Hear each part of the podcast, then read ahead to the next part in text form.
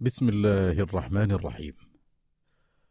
الحمد لله وأشهد أن لا إله إلا الله وحده لا شريك له وأشهد أن محمدا عبده ورسوله صلى الله وسلم وبارك عليه وعلى آله وصحبه أما بعد. المجلس الثاني من مجالس سماع كتاب الداء والدواء للإمام أبي عبد الله محمد بن أبي بكر بن أيوب بن قيم الجوزية رحمه الله تعالى. يقرأه عليكم عمرو البساطي. يقول رحمه الله فصل وكثير من الجهال اعتمدوا على رحمة الله وعفوه وكرمه وضيعوا أمره ونهيه. ونسوا أنه شديد العقاب وأنه لا يرد بأسه عن القوم المجرمين ومن اعتمد على العفو مع الإصرار فهو كالمعاند. وقال معروف رجاؤك لرحمة من لا تطيعه من الخذلان والحمق. وقال بعض العلماء من قطع عضوا منك في الدنيا بسرقة ثلاثة دراهم لا تأمن أن تكون عقوبته في الآخرة على نحو هذا. وقيل للحسن نراك طويل البكاء فقال أخاف أن يطرحني في النار ولا يبالي. وسأل رجل الحسن فقال يا أبا سعيد كيف نصنع بمجالسة أقوام يخوفون حتى تكاد قلوبنا تطير؟ فقال والله لأن تصحب أقواما يخوفونك حتى تدرك أمنا خير لك من أن تصحب قوما يؤمنونك حتى تلحقك المخاوف. وقد ثبت في الصحيحين من حديث أسامة بن زيد رضي الله عنه قال سمعت رسول الله صلى الله عليه وسلم يقول يجاء بالرجل يوم القيامة فيلقى في النار فتندلق أقتاب بطنه فيدور في النار كما يدور الحمار برحاه فيطيف به أهل النار فيقولون يا فلان ما أصابك؟ ألم تكن تأمرنا بالمعروف وتنهانا عن المنكر؟ فيقول كنت آمركم بالمعروف ولا آتيه وأنهاكم عن المنكر وآتيه. وذكر الإمام أحمد من حديث أبي رافع قال مر رسول الله صلى الله عليه وسلم بالبقيع فقال أف لك أف لك. فظننت أنه يريدني. فقال لا ولكن هذا قبر فلان بعثته ساعيا على آل فلان فغل نمرة فدرع الآن مثلها من نار. وفي مسنده أيضا من حديث أنس بن مالك رضي الله عنه قال قال رسول الله صلى الله عليه وسلم مررت ليلة أسري بي على قوم تقرض شفاههم بمقاريض من نار فقلت من هؤلاء قالوا خطباء من أهل الدنيا كانوا يأمرون الناس بالبر وينسون أنفسهم أفلا يعقلون؟ وفيه أيضا من حديثه قال قال رسول الله صلى الله عليه وسلم لما عرج بي مررت بقوم لهم أظفار من نحاس يخمشون وجوههم وصدورهم. فقلت من هؤلاء يا جبريل؟ فقال هؤلاء الذين يأكلون لحوم الناس ويقعون في أعراضهم. وفيه أيضا عنه قال كان النبي صلى الله عليه وسلم يكثر أن يقول يا مقلب القلوب ثبت قلبي على دينك فقلت يا رسول الله آمنا بك وبما جئت به فهل تخاف علينا؟ قال نعم إن القلوب بين إصبعين من أصابع الله يقلبها كيف يشاء وفيه أيضا عنه أن رسول الله صلى الله عليه وسلم قال لجبريل ما لي لم أر ميكائيل ضاحكا قط قال ما ضحك منذ خلقت النار وفي صحيح مسلم عنه قال قال رسول الله صلى الله عليه وسلم يؤتى بأنعم أهل الدنيا من أهل النار فيصبغ في النار صبغة ثم يقال له يا ابن آدم هل رأيت خيرا قط؟ هل مر بك نعيم قط؟ فيقول لا والله يا رب. ويؤتى بأشد الناس بؤسا في الدنيا من أهل الجنة فيصبغ في الجنة صبغة فيقال له يا ابن آدم هل رأيت بؤسا قط؟ هل مر بك شدة قط؟ فيقول لا والله يا رب ما مر بي بؤس قط ولا رأيت شدة قط. وفي المسند من حديث البراء بن عازب قال خرجنا مع النبي صلى الله عليه وسلم في جنازة رجل من الأنصار فانتهينا إلى القبر ولما يلحد. فجلس النبي صلى الله عليه وسلم وجلسنا حوله كأن على رؤوسنا الطير. وفي يده عود ينكت به في الأرض فرفع رأسه فقال استعيذ بالله من عذاب القبر مرتين أو ثلاثا ثم قال إن العبد المؤمن إذا كان في انقطاع من الدنيا وإقبال من الآخرة نزل إليه ملائكة من السماء بيض الوجوه كأن وجوههم الشمس. معهم كفن من أكفان الجنة وحنوط من حنوط الجنة حتى يجلس منه مد البصر ثم يجيء ملك الموت حتى يجلس عند رأسه. فيقول اخرجي أيتها النفس المطمئنة اخرجي إلى مغفرة من الله ورضوان فتخرج تسيل كما تسيل القطرة من في السقاء. فيأخذها. فإذا أخذها لم يدعوها في يده طرفة عين حتى يأخذوها فيجعلوها في ذلك الكفن وفي ذلك الحنوط ويخرج منها كأطيب نفحة مسك وجدت على وجه الأرض فيصعدون بها فلا يمرون بها على ملأ من الملائكة إلا قالوا ما هذا الروح الطيب؟ فيقولون فلان ابن فلان بأحسن أسمائه التي كانوا يسمونه بها في الدنيا حتى ينتهوا به إلى السماء الدنيا فيستفتحون له فيفتح له فيشيعه من كل سماء مقربوها إلى السماء التي تليها حتى ينتهى به إلى السماء السابعة. فيقول الله عز وجل اكتبوا كتاب عبدي في عليين وأعيدوه إلى الأرض فإني منها خلقتهم وفيها أعيدهم ومنها أخرجهم تارة أخرى. قال فتعاد روحه فيأتيه ملكان فيجلسانه فيقولان له من ربك؟ فيقول رب الله عز وجل. فيقولان له ما دينك؟ فيقول دين الإسلام. فيقولان له ما هذا الرجل الذي بعث فيكم؟ فيقول هو رسول الله صلى الله عليه وسلم. فيقولان له وما علمك؟ فيقول قرأت كتاب الله فآمنت به وصدقت. فينادي مناد من السماء أن صدق عبدي. فأفرشوه من الجنة وألبسوه من الجنة وافتحوا له بابا إلى الجنة. قال فيأتيه من روحها وطيبها ويفسح له في قبره مد بصره. قال ويأتيه رجل حسن الوجه حسن الثياب طيب الريح فيقول أبشر بالذي يسرك هذا يومك الذي كنت توعد. فيقول من أنت؟ فوجهك الوجه يجيء بالخير. فيقول أنا عملك الصالح. فيقول رب أقم الساعة رب أقم الساعة حتى أرجع إلى أهلي ومالي. قال وإن العبد الكافر إذا كان في انقطاع من الدنيا وإقبال من الآخرة نزل إليه من السماء ملائكة سود الوجوه معهم المسوح فيجلسون منه مد البصر ثم يجيء ملك الموت حتى يجلس عند رأسه فيقول أيتها النفس الخبيثة تخرجي إلى سخط من الله وغضب قال فتفرقوا في جسده فينتزعها كما ينتزع السفود من الصوف المبتل فيأخذها فإذا أخذها لم يدعوها في يده طرفة عين حتى يجعلوها في تلك المسوح ويخرج منها كأنتن ريح جيفة وجدت على وجه الأرض. فيصعدون بها فلا يمرون بها على ملأ من الملائكة إلا قالوا ما هذا الروح الخبيث؟ فيقولون فلان ابن فلان بأقبح أسمائه التي كان يسمى بها في الدنيا. فيستفتح فلا يفتح له. ثم قرأ رسول الله صلى الله عليه وسلم لا تفتح لهم أبواب السماء ولا يدخلون الجنة حتى يلج الجمل في سم الخياط.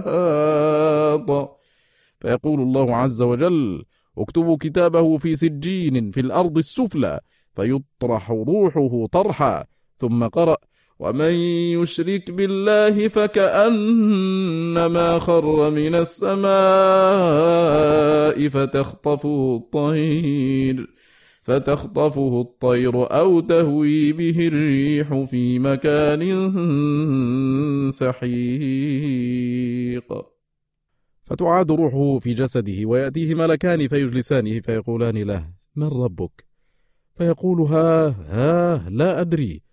فيقولان له ما دينك؟ فيقول ها ها لا أدري. فيقولان له ما هذا الرجل الذي بعث فيكم؟ فيقول ها ها لا أدري. فينادي منادي من السماء أن كذب عبدي. فأفرشوه من النار وألبسوه من النار وافتحوا له بابا إلى النار. فيأتيه من حرها وسمومها ويضيق عليه قبره حتى تختلف فيه أضلاعه. ويأتيه رجل قبيح الوجه قبيح الثياب منتن الريح فيقول أبشر بالذي يسوءك هذا يومك الذي كنت توعد. فيقول ومن أنت؟ فوجهك الوجه يجيء بالشر. فيقول أنا عملك الخبيث؟ فيقول ربي لا تقم الساعة. وفي لفظ لأحمد أيضا ثم يقيض له أعمى أصم أبكم في يده مرزبة لو ضرب بها جبلا كان ترابا. فيضرب ضربة فيصير ترابا ثم يعيده الله عز وجل كما كان فيضربه ضربة أخرى فيصيح صيحة يسمعها كل شيء إلا الثقلين. قال البراء ثم يفتح له باب إلى النار ويمهد له من فرش النار. وفي المسند أيضا عنه قال بينما نحن مع رسول الله صلى الله عليه وسلم إذ بصر بجماعة فقال على ما اجتمع هؤلاء؟ قيل على قبر يحفرونه ففزع رسول الله صلى الله عليه وسلم. فبدر بين يدي أصحابه مسرعا حتى انتهى إلى القبر فجثى على ركبتيه فاستقبلته من بين يديه لأنظر ما يصنع. فبكى حتى بل الثرى من دموعه ثم أقبل علينا فقال أي إخواني لمثل هذا اليوم فأعدوا. وفي المسند من حديث بريدة رضي الله عنه قال خرج إلينا رسول الله صلى الله عليه وسلم يوما فنادى ثلاث مرات يا أيها الناس تدرون ما مثلي ومثلكم؟ فقالوا الله ورسوله أعلم. فقال إنما مثلي ومثلكم مثل قوم خافوا عدوا يأتيهم. فبعثوا رجلا يتراءى لهم فأبصر العدو فأقبل لينذرهم وخشي أن يدركه العدو قبل أن ينذر قومه فأهوى بثوبه أيها الناس أتيتم أيها الناس أتيتم ثلاث مرات. وفي صحيح مسلم من حديث جابر رضي الله عنه قال قال رسول الله صلى الله عليه وسلم كل ما أسكر حرام وإن على الله عز وجل عقدا لمن شرب المسكر أن يسقيه من طينة الخبال. قيل وما طينة الخبال؟ قال عرق أهل النار أو عصارة أهل النار. وفي المسند أيضا من حديث أبي ذر قال قال رسول الله صلى الله عليه وسلم إني أرى ما لا ترون وأسمع ما لا تسمعون. أطت السماء وحق لها أن تئط. ما فيها موضع أربع أصابع إلا وعليه ملك ساجد. لو تعلمون ما أعلم لضحكتم قليلا ولبكيتم كثيرا وما تلذذتم بالنساء على الفرش ولخرجتم إلى الصعودات تجأرون إلى الله عز وجل. قال أبو ذر والله لوددت أني شجرة تعضد. وفي المسند أيضا من حديث حذيفة رضي الله عنه قال كنا مع رسول الله صلى الله عليه وسلم في جنازة فلما انتهينا إلى القبر قعد على شافته فجعل يردد بصره فيه ثم, يقا ثم قال يضغط المؤمن فيه ضغطة تزول منها حمائله ويملأ على الكافر نارا والحمائل عروق الأنثيين. وفي المسند أيضا من حديث جابر رضي الله عنه قال خرجنا مع رسول الله صلى الله عليه وسلم إلى سعد بن معاذ حين توفي فلما صلى عليه رسول الله صلى الله عليه وسلم ووضع في قبره وسوي عليه سبح رسول الله صلى الله عليه وسلم فسبحنا طويلا ثم كبر فكبرنا. فقيل يا رسول الله لم سبحت ثم كبرت؟ فقال لقد تضايق على هذا العبد الصالح قبضه حتى فرج الله عنه. وفي صحيح البخاري من حديث أبي سعيد قال قال رسول الله صلى الله عليه وسلم إذا وضعت الجنازة واحتملها الرجال على أعناقهم فإن كانت صالحة قالت قدموني قدموني. وإن كانت غير صالحة قالت يا ويلها أين تذهبون بها؟ يسمع صوتها كل شيء إلا الإنسان ولو سمعها الإنسان لصعق. وفي مسند الإمام أحمد من حديث أبي أمامة رضي الله عنه قال قال رسول الله صلى الله عليه وسلم تدنو الشمس يوم القيامة على قدر ميل ويزاد في حرها كذا وكذا تغلي منها الرؤوس كما تغلي القدور يعرقون فيها على قدر خطاياهم منهم من يبلغ إلى كعبيه ومنهم من يبلغ إلى ساقيه ومنهم من يبلغ إلى وسطه ومنهم من يلجمه العرق.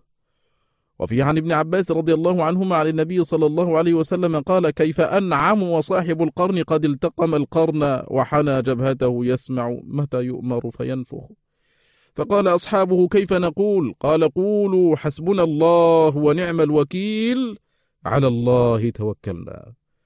وفي المسند أيضا عن ابن عمر يرفعه من تعظم في نفسه أو اختال في مشيته لقي الله تبارك وتعالى وهو عليه غضبان. وفي الصحيحين عنه قال قال رسول الله صلى الله عليه وسلم إن المصورين يعذبون يوم القيامة ويقال لهم أحيوا ما خلقتم. وفيهما أيضا عنه عن النبي صلى الله عليه وسلم إن أحدكم إذا مات عرض عليه مقعده بالغداة والعشي. إن كان من أهل الجنة فمن أهل الجنة وإن كان من أهل النار فمن أهل النار. فيقال هذا مقعدك حتى يبعثك الله عز وجل يوم القيامة.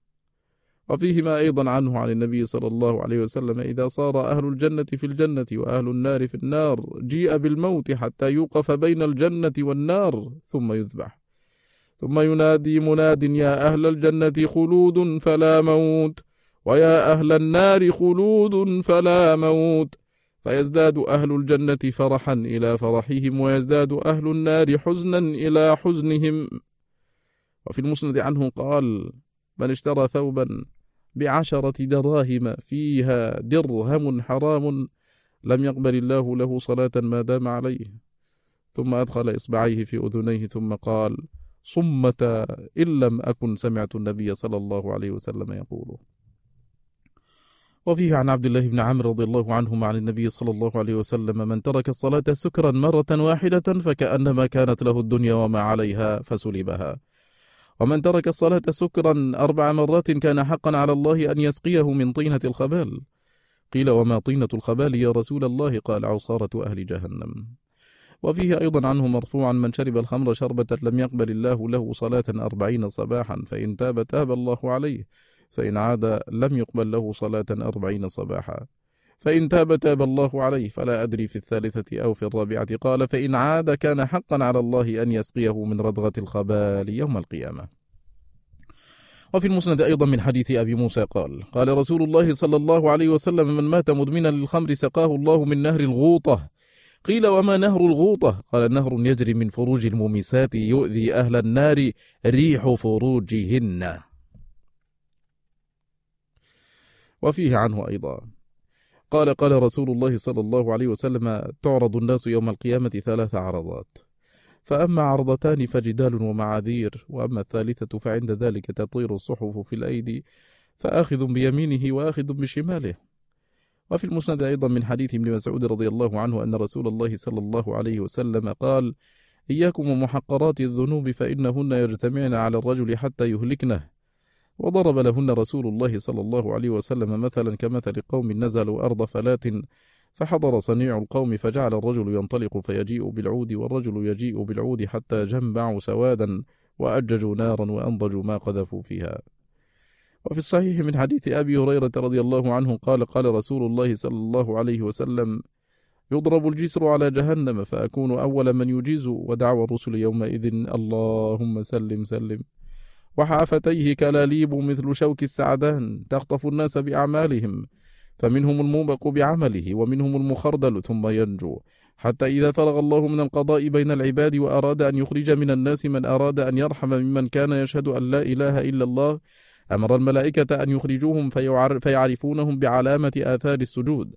فحرم الله على النار أن تأكل من ابن آدم أثر السجود فيخرجونهم قد امتحشوا فيصب عليهم من ماء يقال له ماء الحياة فينبتون نبات الحبة في حميل السيل.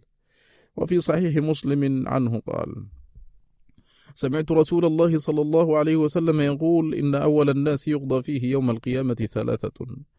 رجل استشهد فأتي به فعرفه نعمه فعرفها فقال ما عملت فيها؟ قال قاتلت فيك حتى قتلت. قال كذبت ولكن قاتلت ليقال هو جريء. فقد قيل.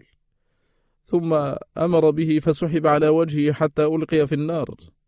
ورجل تعلم العلم وعلمه وقرأ القرآن فأتي به فعرفه نعمه فعرفها فقال ما عملت فيها؟ قال تعلمت فيك العلم وعلمته وقرأت فيك القرآن فقال كذبت ولكن تعلمت ليقال هو عالم. وقرأت القرآن ليقال هو قارئ فقد قيل ثم أمر به فسحب على وجهه حتى ألقي في النار. ورجل وسع الله عليه رزقه وأعطاه من أصناف المال كله فأتي به فعرفه نعمه فعرفها فقال ما عملت فيها؟ فقال ما تركت من سبيل تحب أن ينفق فيها إلا أنفقت فيها لك. قال كذبت ولكنك فعلت ليقال هو جواد ليقال هو جواد فقد قيل. ثم أمر به فسحب على وجهه حتى ألقي في النار. وفي لفظ فهؤلاء أول خلق الله تسعر بهم النار يوم القيامة. وسمعت شيخ الإسلام يقول كما أن خير الناس الأنبياء فشر الناس من تشبه بهم من الكذابين وادعى أنه منهم وليس منهم. فخير الناس بعدهم العلماء والشهداء والمتصدقون المخلصون فشر الناس من تشبه بهم يوهم أنه منهم وليس منهم. وفي صحيح البخاري من حديث أبي هريرة رضي الله عنه عن النبي صلى الله عليه وسلم من كانت عنده لأخيه مظلمة في مال أو عرض فليأته فليستحلها منه قبل أن يؤخذ وليس عنده دينار ولا درهم. فإن كانت له حسنات أخذ من حسناته فأعطيها هذا وإلا أخذ من سيئات هذا فطرحت عليه ثم طرح في النار. وفي الصحيح من حديث أبي هريرة رضي الله عنه عن النبي صلى الله عليه وسلم قال من أخذ شبرا من الأرض بغير حقه خسف به يوم القيامة إلى سبع أراضين وفي الصحيحين عنه قال قال رسول الله صلى الله عليه وسلم ناركم هذه التي يوقد بنو آدم جزء واحد من سبعين جزءا من نار جهنم قالوا والله لئن كانت كافية قال فإنها قد فضلت عليها بتسعة وستين جزءا كلهن مثل حرها وفي المسند عن معاذ قال أوصاني رسول الله صلى الله عليه وسلم فقال لا تشرك بالله شيئا وإن قتلت وحرقت ولا تعقن والديك وإن أمرك أن تخرج من أهلك ومالك ولا تتركن صلاة مكتوبة متعمدا فإن من ترك صلاة مكتوبة متعمدا فقد برئت منه ذمة الله ولا تشربن خمرا فإنه رأس كل فاحشة وإياك والمعصية فإن المعصية تحل سخط الله والأحاديث في هذا الباب أضعاف أضعاف ما ذكرنا فلا ينبغي لمن نصح نفسه أن يتعامى عنها ويرسل نفسه في المعاصي ويتعلق بحبل الرجاء وحسن الظن. قال أبو الوفاء بن عقيل احذره ولا تغتر فإنه قطع اليد في ثلاثة دراهم وجلد الحد في مثل رأس الإبرة من الخمر وقد دخلت امرأة النار في هرة واشتعلت الشملة نارا على من غلها وقد قتل شهيدا. وقال الإمام أحمد حدثنا أبو معاوية حدثنا الأعمش عن سليمان بن ميسرة عن طريق ابن شهاب يرفعه قال دخل رجل الجنة في ذباب ودخل النار رجل في ذباب. قالوا وكيف ذلك يا رسول الله؟ قال مر رجلان على قوم لهم صنم لا يجوزه أحد حتى يقرب له شيئا. فقالوا لأحدهما قرب. فقال ليس عندي شيء. قالوا له قرب ولو ذبابا. فقرب ذبابا فخلوا سبيله فدخل النار. وقالوا للآخر قرب فقال ما كنت لأقرب لأحد شيئا دون الله عز وجل. فضربوا عنقه فدخل الجنة. وهذه الكلمة الواحدة يتكلم بها العبد يهوي بها في النار أبعد ما بين المشرق والمغرب. وربما اتكل بعض المغترين على ما يرى من نعم الله عليه في الدنيا وأنه لا يغير به ويظن أن ذلك من محبة الله له وأنه يعطيه في الآخرة أفضل من ذلك وهذا من الغرور. قال الإمام أحمد حدثنا يحيى بن غيلان حدثنا رشدين بن سعد عن حرملة بن عمران التجيبي عن عقبة بن مسلم عن عقبة بن عامر عن النبي صلى الله عليه وسلم قال إذا رأيت الله عز وجل يعطي العبد من الدنيا على معاصيه ما يحب فإنما هو استدراج ثم تلا قوله عز وجل فلما نسوا ما ذكروا به فتحنا عليهم أبواب كل شيء حتى إذا فرحوا بما أوتوا أخذناهم بغتة فإذا هم مبلسون وقال بعض السلف إذا رأيت الله يتابع نعمه عليك وأنت مقيم على معاصيه فاحذره فإنما هو استدراج يستدرجك به. وقد قال تعالى ولولا أن يكون الناس أمة واحدة لجعلنا لمن يكفر بالرحمن لبيوتهم سقفا من فضة ومعارج عليها يظهرون ولبيوتهم أبوابا وسررا عليها يتكئون وزخرفا وإن كل ذلك لما متاع الحياة الدنيا والآخرة عند ربك للمتقين. وقد رد سبحانه وتعالى على من يظن هذا الظن بقوله فأما الإنسان إذا ما ابتلاه ربه فأكرمه ونعمه فيقول ربي أكرمن وأما إذا ما ابتلاه فقدر عليه رزقه فيقول ربي أهانن. أي ليس كل من نعمته ووسعت عليه رزقه أكون قد أكرمته ولا كل من ابتليته وضيقت عليه رزقه أكون قد أهنته. بل أبتلي هذا بالنعمة وأكرم هذا بالابتلاء. وفي جامع الترمذي عنه صلى الله عليه وسلم إن الله يعطي الدنيا من يحب ومن لا يحب ولا يعطي الإيمان إلا من يحب. وقال بعض السلف رب مستدرج بنعم الله عليه وهو لا يعلم ورب مغرور بستر الله عليه وهو لا يعلم ورب مفتون بثناء الناس عليه وهو لا يعلم. فصل. وأعظم الخلق غرورا من اغتر بالدنيا وعاجلها فآثرها على الآخرة ورضي بها من الآخرة حتى يقول بعض هؤلاء الدنيا نقد والآخرة نسيئة والنقد أنفع من النسيئة. ويقول بعضهم ذرة منقودة ولا درة موعودة. ويقول آخر منهم لذات الدنيا متيقنة ولذات الآخرة مشكوك فيها ولا أدع اليقين للشك. وهذا من أعظم تلبيس الشيطان وتسويله. والبهائم العجم أعقل من هؤلاء. فإن البهيمة إذا خافت مضرة شيء لم تقدم عليه ولو ضربت. وهؤلاء يقدم أحدهم على عطبه وهو بين مصدق ومكذب. فهذا الضرب إن آمن أحدهم بالله ورسوله ولقائه والجزاء فهو من أعظم الناس حسرة لأنه أقدم على علم وإن لم يؤمن بالله ورسوله فأبعد له. وقول هذا القائل النقد خير من النسيئة فجوابه أنه إذا تساوى النقد والنسيئة فالنقد خير. وإن تفاوتا وكانت النسيئة أكثر وأفضل فهي خير.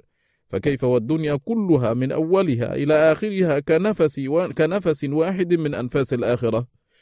كما في مسند الإمام أحمد والترمذي من حديث المستورد بن شداد قال قال رسول الله صلى الله عليه وسلم الدنيا في الآخرة إلا كما يدخل أحدكم إصبعه في اليم فلينظر بما ترجع. فإيثار هذا النقد على هذه النسيئة من أعظم الغبن وأقبح الجهل. وإذا كان هذا نسبة الدنيا بمجموعها إلى الآخرة فما مقدار عمر الإنسان بالنسبة إلى الآخرة؟ فأيهما أولى بالعاقل؟ إيثار العاجل في هذه المدة اليسيرة وحرمان الخير الدائم في الآخرة؟ أم ترك شيء حقير صغير منقطع عن قرب ليأخذ ما لا قيمة له ولا خطر له ولا نهاية لعدده ولا غاية لأمده؟ وأما قول الآخر لا أتركه متيقنا لمشكوك فيه فيقال له إما أن تكون على شك من وعد الله ووعيده وصدق رسله أو تكون على يقين من ذلك فإن كنت على يقين فما تركت إلا ذرة عاجلة منقطعة فانية عن قرب لأمر متيقن لا شك فيه ولا انقطاع له. وإن كنت على شك فراجع آيات الرب تعالى الدالة على وجوده وقدرته ومشيئته ووحدانيته وصدق رسله فيما أخبروا به عنه. وتجرد. وقم لله ناظرا أو مناظرا حتى يتبين لك أن ما جاءت به الرسل عن الله فهو الحق الذي لا شك فيه وأن خالق هذا العالم ورب السماوات والأرض يتعالى ويتقدس ويتنزه عن خلاف ما أخبرت به رسله عنه. ومن نسبه إلى غير ذلك فقد شتمه وكذبه وأنكر ربوبيته وملكه. إذ من المحال الممتنع عند كل ذي فطرة سليمة أن يكون الملك الحق عاجزا أو جاهلا لا يعلم شيئا ولا يسمع ولا يبصر ولا يتكلم ولا يأمر ولا ينهى ولا يثيب ولا يعاقب ولا يعز من يشاء ولا يذل من يشاء ولا يرسل رسله إلى أطراف مملكته ونواحيها ولا يعتني بأحوال رعيته بل يتركهم سدى ويخليهم هملا. وهذا يقدح في ملك أحد ملوك البشر ولا يليق به. فكيف يجوز نسبة الملك الحق المبين إليه؟ وإذا تأمل الإنسان حاله من مبدأ كونه نطفة إلى حين كماله واستوائه تبين له أن من عني بهذه العناية ونقله إلى هذه الأحوال وصرفه في هذه الأطوار لا يليق به أن يهمله ويتركه سدى. لا يأمره ولا ينهاه ولا يعرفه حقوقه عليه ولا يثيبه ولا يعاقبه. ولو تأمل العبد حق التأمل لكان كل ما يبصره وما لا يبصره دليلا له على التوحيد والنبوة والمعاد وأن القرآن كلامه. وقد ذكرنا وجه الاستدلال بذلك في كتاب أيمان القرآن عند قوله فلا أقسم بما تبصرون وما لا تبصرون إنه لقول رسول كريم. وذكرنا طرفا من ذلك عند قوله وفي أنفسكم أفلا تبصرون. وأن الإنسان دليل لنفسه على وجود خالقه وتوحيده وصدق رسله وإثبات صفات كماله. فقد بان أن المضيع مغرور على التقديرين تقدير تصديقه ويقينه وتقدير تكذيبه وشكه. فإن قلت كيف يجتمع التصديق الجازم الذي لا شك فيه بالمعاد والجنة والنار ويتخلف العمل؟ وهل في الطباع البشرية أن يعلم العبد أنه مطلوب غدا إلى بين يدي بعض الملوك ليعاقبه أشد عقوبة أو يكرمه أتم كرامة ويبيت ساهيا غافلا لا يتذكر موقفه بين يدي الملك ولا يستعد له ولا يأخذ له أهبته. قيل هذا لعمر الله سؤال صحيح وارد على أكثر هذا الخلق واجتماع هذين الأمرين من أعجب الأشياء وهذا التخلف له عدة أسباب. أحدها ضعف العلم ونقصان اليقين ومن ظن أن العلم لا يتفاوت فقوله من أفسد الأقوال وأبطلها وقد سأل إبراهيم الخليل ربه أن يريه إحياء الموتى عيانا بعد علمه بقدرة الرب على ذلك ليزداد طمأنينة ويصير المعلوم غيبا شهادة. وقد روى أحمد في مسنده عن النبي صلى الله عليه وسلم أنه قال ليس الخبر كالمعاينة فإذا اجتمع إلى ضعف العلم عدم استحضاره وغيبته عن القلب في كثير من أوقاته أو أكثرها لاشتغاله بما يضاده وانضم إلى ذلك تقاضي الطبع وغلبات الهوى واستيلاء الشهوة وتسويل النفس وغرور الشيطان واستبطاء الوعد وطول الأمل ورقدة الغفلة وحب العاجلة ورخص التأويل وإلف العوائد فهناك لا يمسك الإيمان إلا الذي يمسك السماوات والأرض أن تزولا. ولهذا السبب يتفاوت الناس في الإيمان حتى ينتهي إلى أدنى أدنى مثقال ذرة في القلب. وجماع هذه الأسباب يرجع إلى ضعف البصيرة والصبر. ولهذا مدح الله سبحانه أهل الصبر واليقين وجعلهم أئمة الدين فقال تعالى وجعلنا منهم أئمة يهدون بأمرنا لما صبروا وكانوا بآياتنا يوقنون. فصل. فقد تبين الفرق بين حسن الظن والغرور وأن حسن الظن إن حمل على العمل وحث عليه وساق إليه فهو صحيح وإن دعا إلى البطالة والانهماك في المعاصي فهو غرور وحسن الظن هو الرجاء فمن كان رجاؤه حاديا له على الطاعة زاجرا له عن المعصية فهو رجاء صحيح ومن كانت بطالته رجاء ورجاؤه بطالة وتفريطا فهو المغرور ولو أن رجلا له أرض يؤمل أن يعود عليه من مغلها ما ينفعه فأهملها ولم يبذرها ولم يحرثها وأحسن ظنه بأنه يأتي من مغلها ما يأتي من حرث وبذر وسقى وتعاهد الأرض لعده الناس من أسفه السفهاء. وكذلك لو حسن ظنه وقوى رجاءه بأن يجيئه ولد من غير جماع أو يصير أعلم أهل زمانه من غير طلب للعلم وحرص تام عليه وأمثال ذلك. فكذلك من حسن ظنه وقوى رجاءه في الفوز بالدرجات العلى والنعيم المقيم من غير طاعة ولا تقرب إلى الله تعالى بامتثال أوامره واجتناب نواهيه وبالله التوفيق. وقد قال الله تعالى إن الذين آمنوا والذين هاجروا وجاهدوا في سبيل الله أولئك يرجون رحمة الله. فتأمل كيف جعل رجاءهم إتيانهم بهذه الطاعات. وقال المغترون إن المفرطين المضيعين لحقوق الله المطيع المعطلين لأوامره الباغين على عباده المتجرئين على محارمه أولئك يرجون رحمة الله. وسر المسألة أن الرجاء وحسن الظن إنما يكون مع الإتيان بالأسباب التي اقتضتها حكمة الله في شرعه وقدره وثوابه وكرامته فيأتي العبد بها ثم يحسن ظنه بربه ويرجوه أن لا يكله إليها وأن يجعلها موصلة إلى ما ينفعه ويصرف ما يعارضها ويبطل أثرها. فصل. ومما ينبغي أن يعلم أن من رجا شيئا استلزم رجاؤه أمورا. أحدها محبة ما يرجوه الثاني خوفه من فواته. الثالث سعيه في تحصيله بحسب الإمكان. وأما رجاء لا يقارنه شيء من ذلك فهو من باب الأماني. والرجاء شيء والأماني شيء آخر. فكل راج خائف. والسائر على الطريق إذا خاف أسرع السير مخافة الفوات. وفي جامع الترمذي من حديث أبي هريرة رضي الله عنه قال قال رسول الله صلى الله عليه وسلم من خاف أدلج ومن أدلج بلغ المنزل ألا إن سلعة الله غالية ألا إن سلعة الله الجنة. وهو سبحانه كما جعل الرجاء لأهل الأعمال الصالحة فكذلك جعل الخوف لأهل الأعمال فعلم أن الرجاء والخوف النافع هو ما اقترن به العمل. قال الله تعالى إن الذين هم من خشية ربهم مشفقون.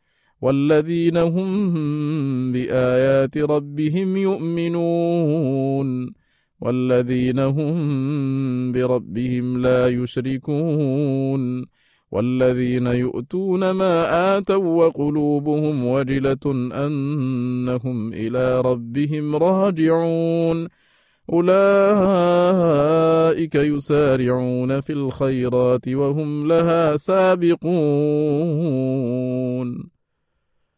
وقد روى الترمذي في جامعه عن عائشة رضي الله عنها قالت سألت رسول الله صلى الله عليه وسلم عن هذه الآية فقلت أهم الذين يشربون الخمر ويزنون ويسرقون؟ فقال لا يا بنت الصديق ولكنهم الذين يصومون ويصلون ويتصدقون ويخافون أن لا يتقبل منهم أولئك يسارعون في الخيرات.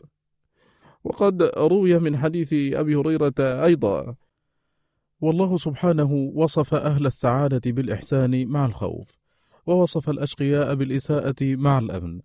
ومن تأمل أحوال الصحابة رضي الله عنهم وجدهم في غاية العمل مع غاية الخوف.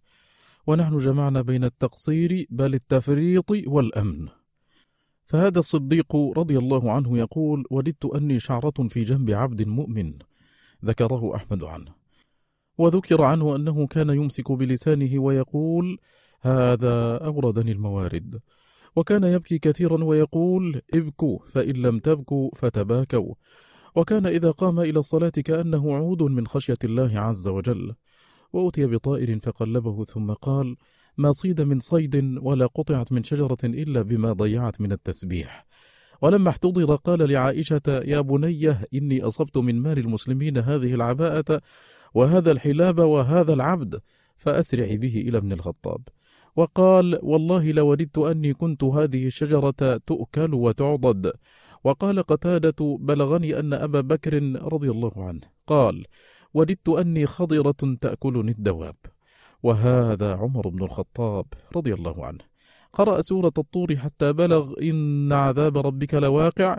فبكى واشتد بكاؤه حتى مرض وعدوه.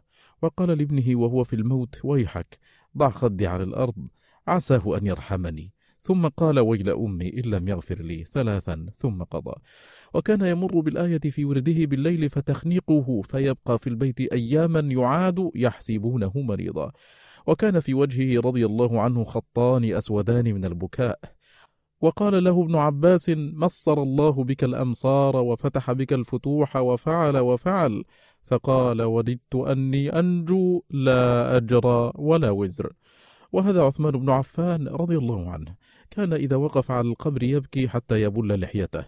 وقال لو أنني بين الجنة والنار لا أدري إلى أيهما يؤمر بي لاخترت أن أكون رمادا قبل أن أعلم إلى أيهما أصير. وهذا علي بن أبي طالب رضي الله عنه وبكاؤه وخوفه وكان يشتد خوفه من اثنتين طول الأمل واتباع الهوى. قال فأما طول الأمل فينسي الآخرة وأما اتباع الهوى فيصد عن الحق. ألا وإن الدنيا قد ولت مدبرة والآخرة مقبلة ولكل واحدة منهما بنون فكونوا من أبناء الآخرة ولا تكونوا من أبناء الدنيا. فإن اليوم عمل ولا حساب وغدا حساب ولا عمل. وهذا أبو الدرداء رضي الله عنه كان يقول إن أشد ما أخاف على نفسي يوم القيامة أن يقال لي يا أبا الدرداء قد علمت فكيف عملت فيما علمت؟ وكان يقول لو تعلمون ما أنتم لاقون بعد الموت لما أكلتم طعاما على شهوة ولا شربتم شرابا على شهوة ولا دخلتم بيتا تستظلون فيه ولا خرجتم إلى الصعيد تضربون صدوركم وتبكون على أنفسكم ولوددت أني شجرة تعضد ثم تؤكل. وكان عبد الله بن عباس رضي الله عنهما أسفل عينيه مثل الشراك البالي من الدموع. وكان أبو ذر رضي الله عنه يقول يا ليتني كنت شجرة تعضد ووددت أني لم أخلق. وعرضت عليه النفقة فقال عندنا عنز نحلبها وأحمرة ننقل عليها ومحرر يخدمنا وفضل عباءة وإني أخاف الحساب فيها.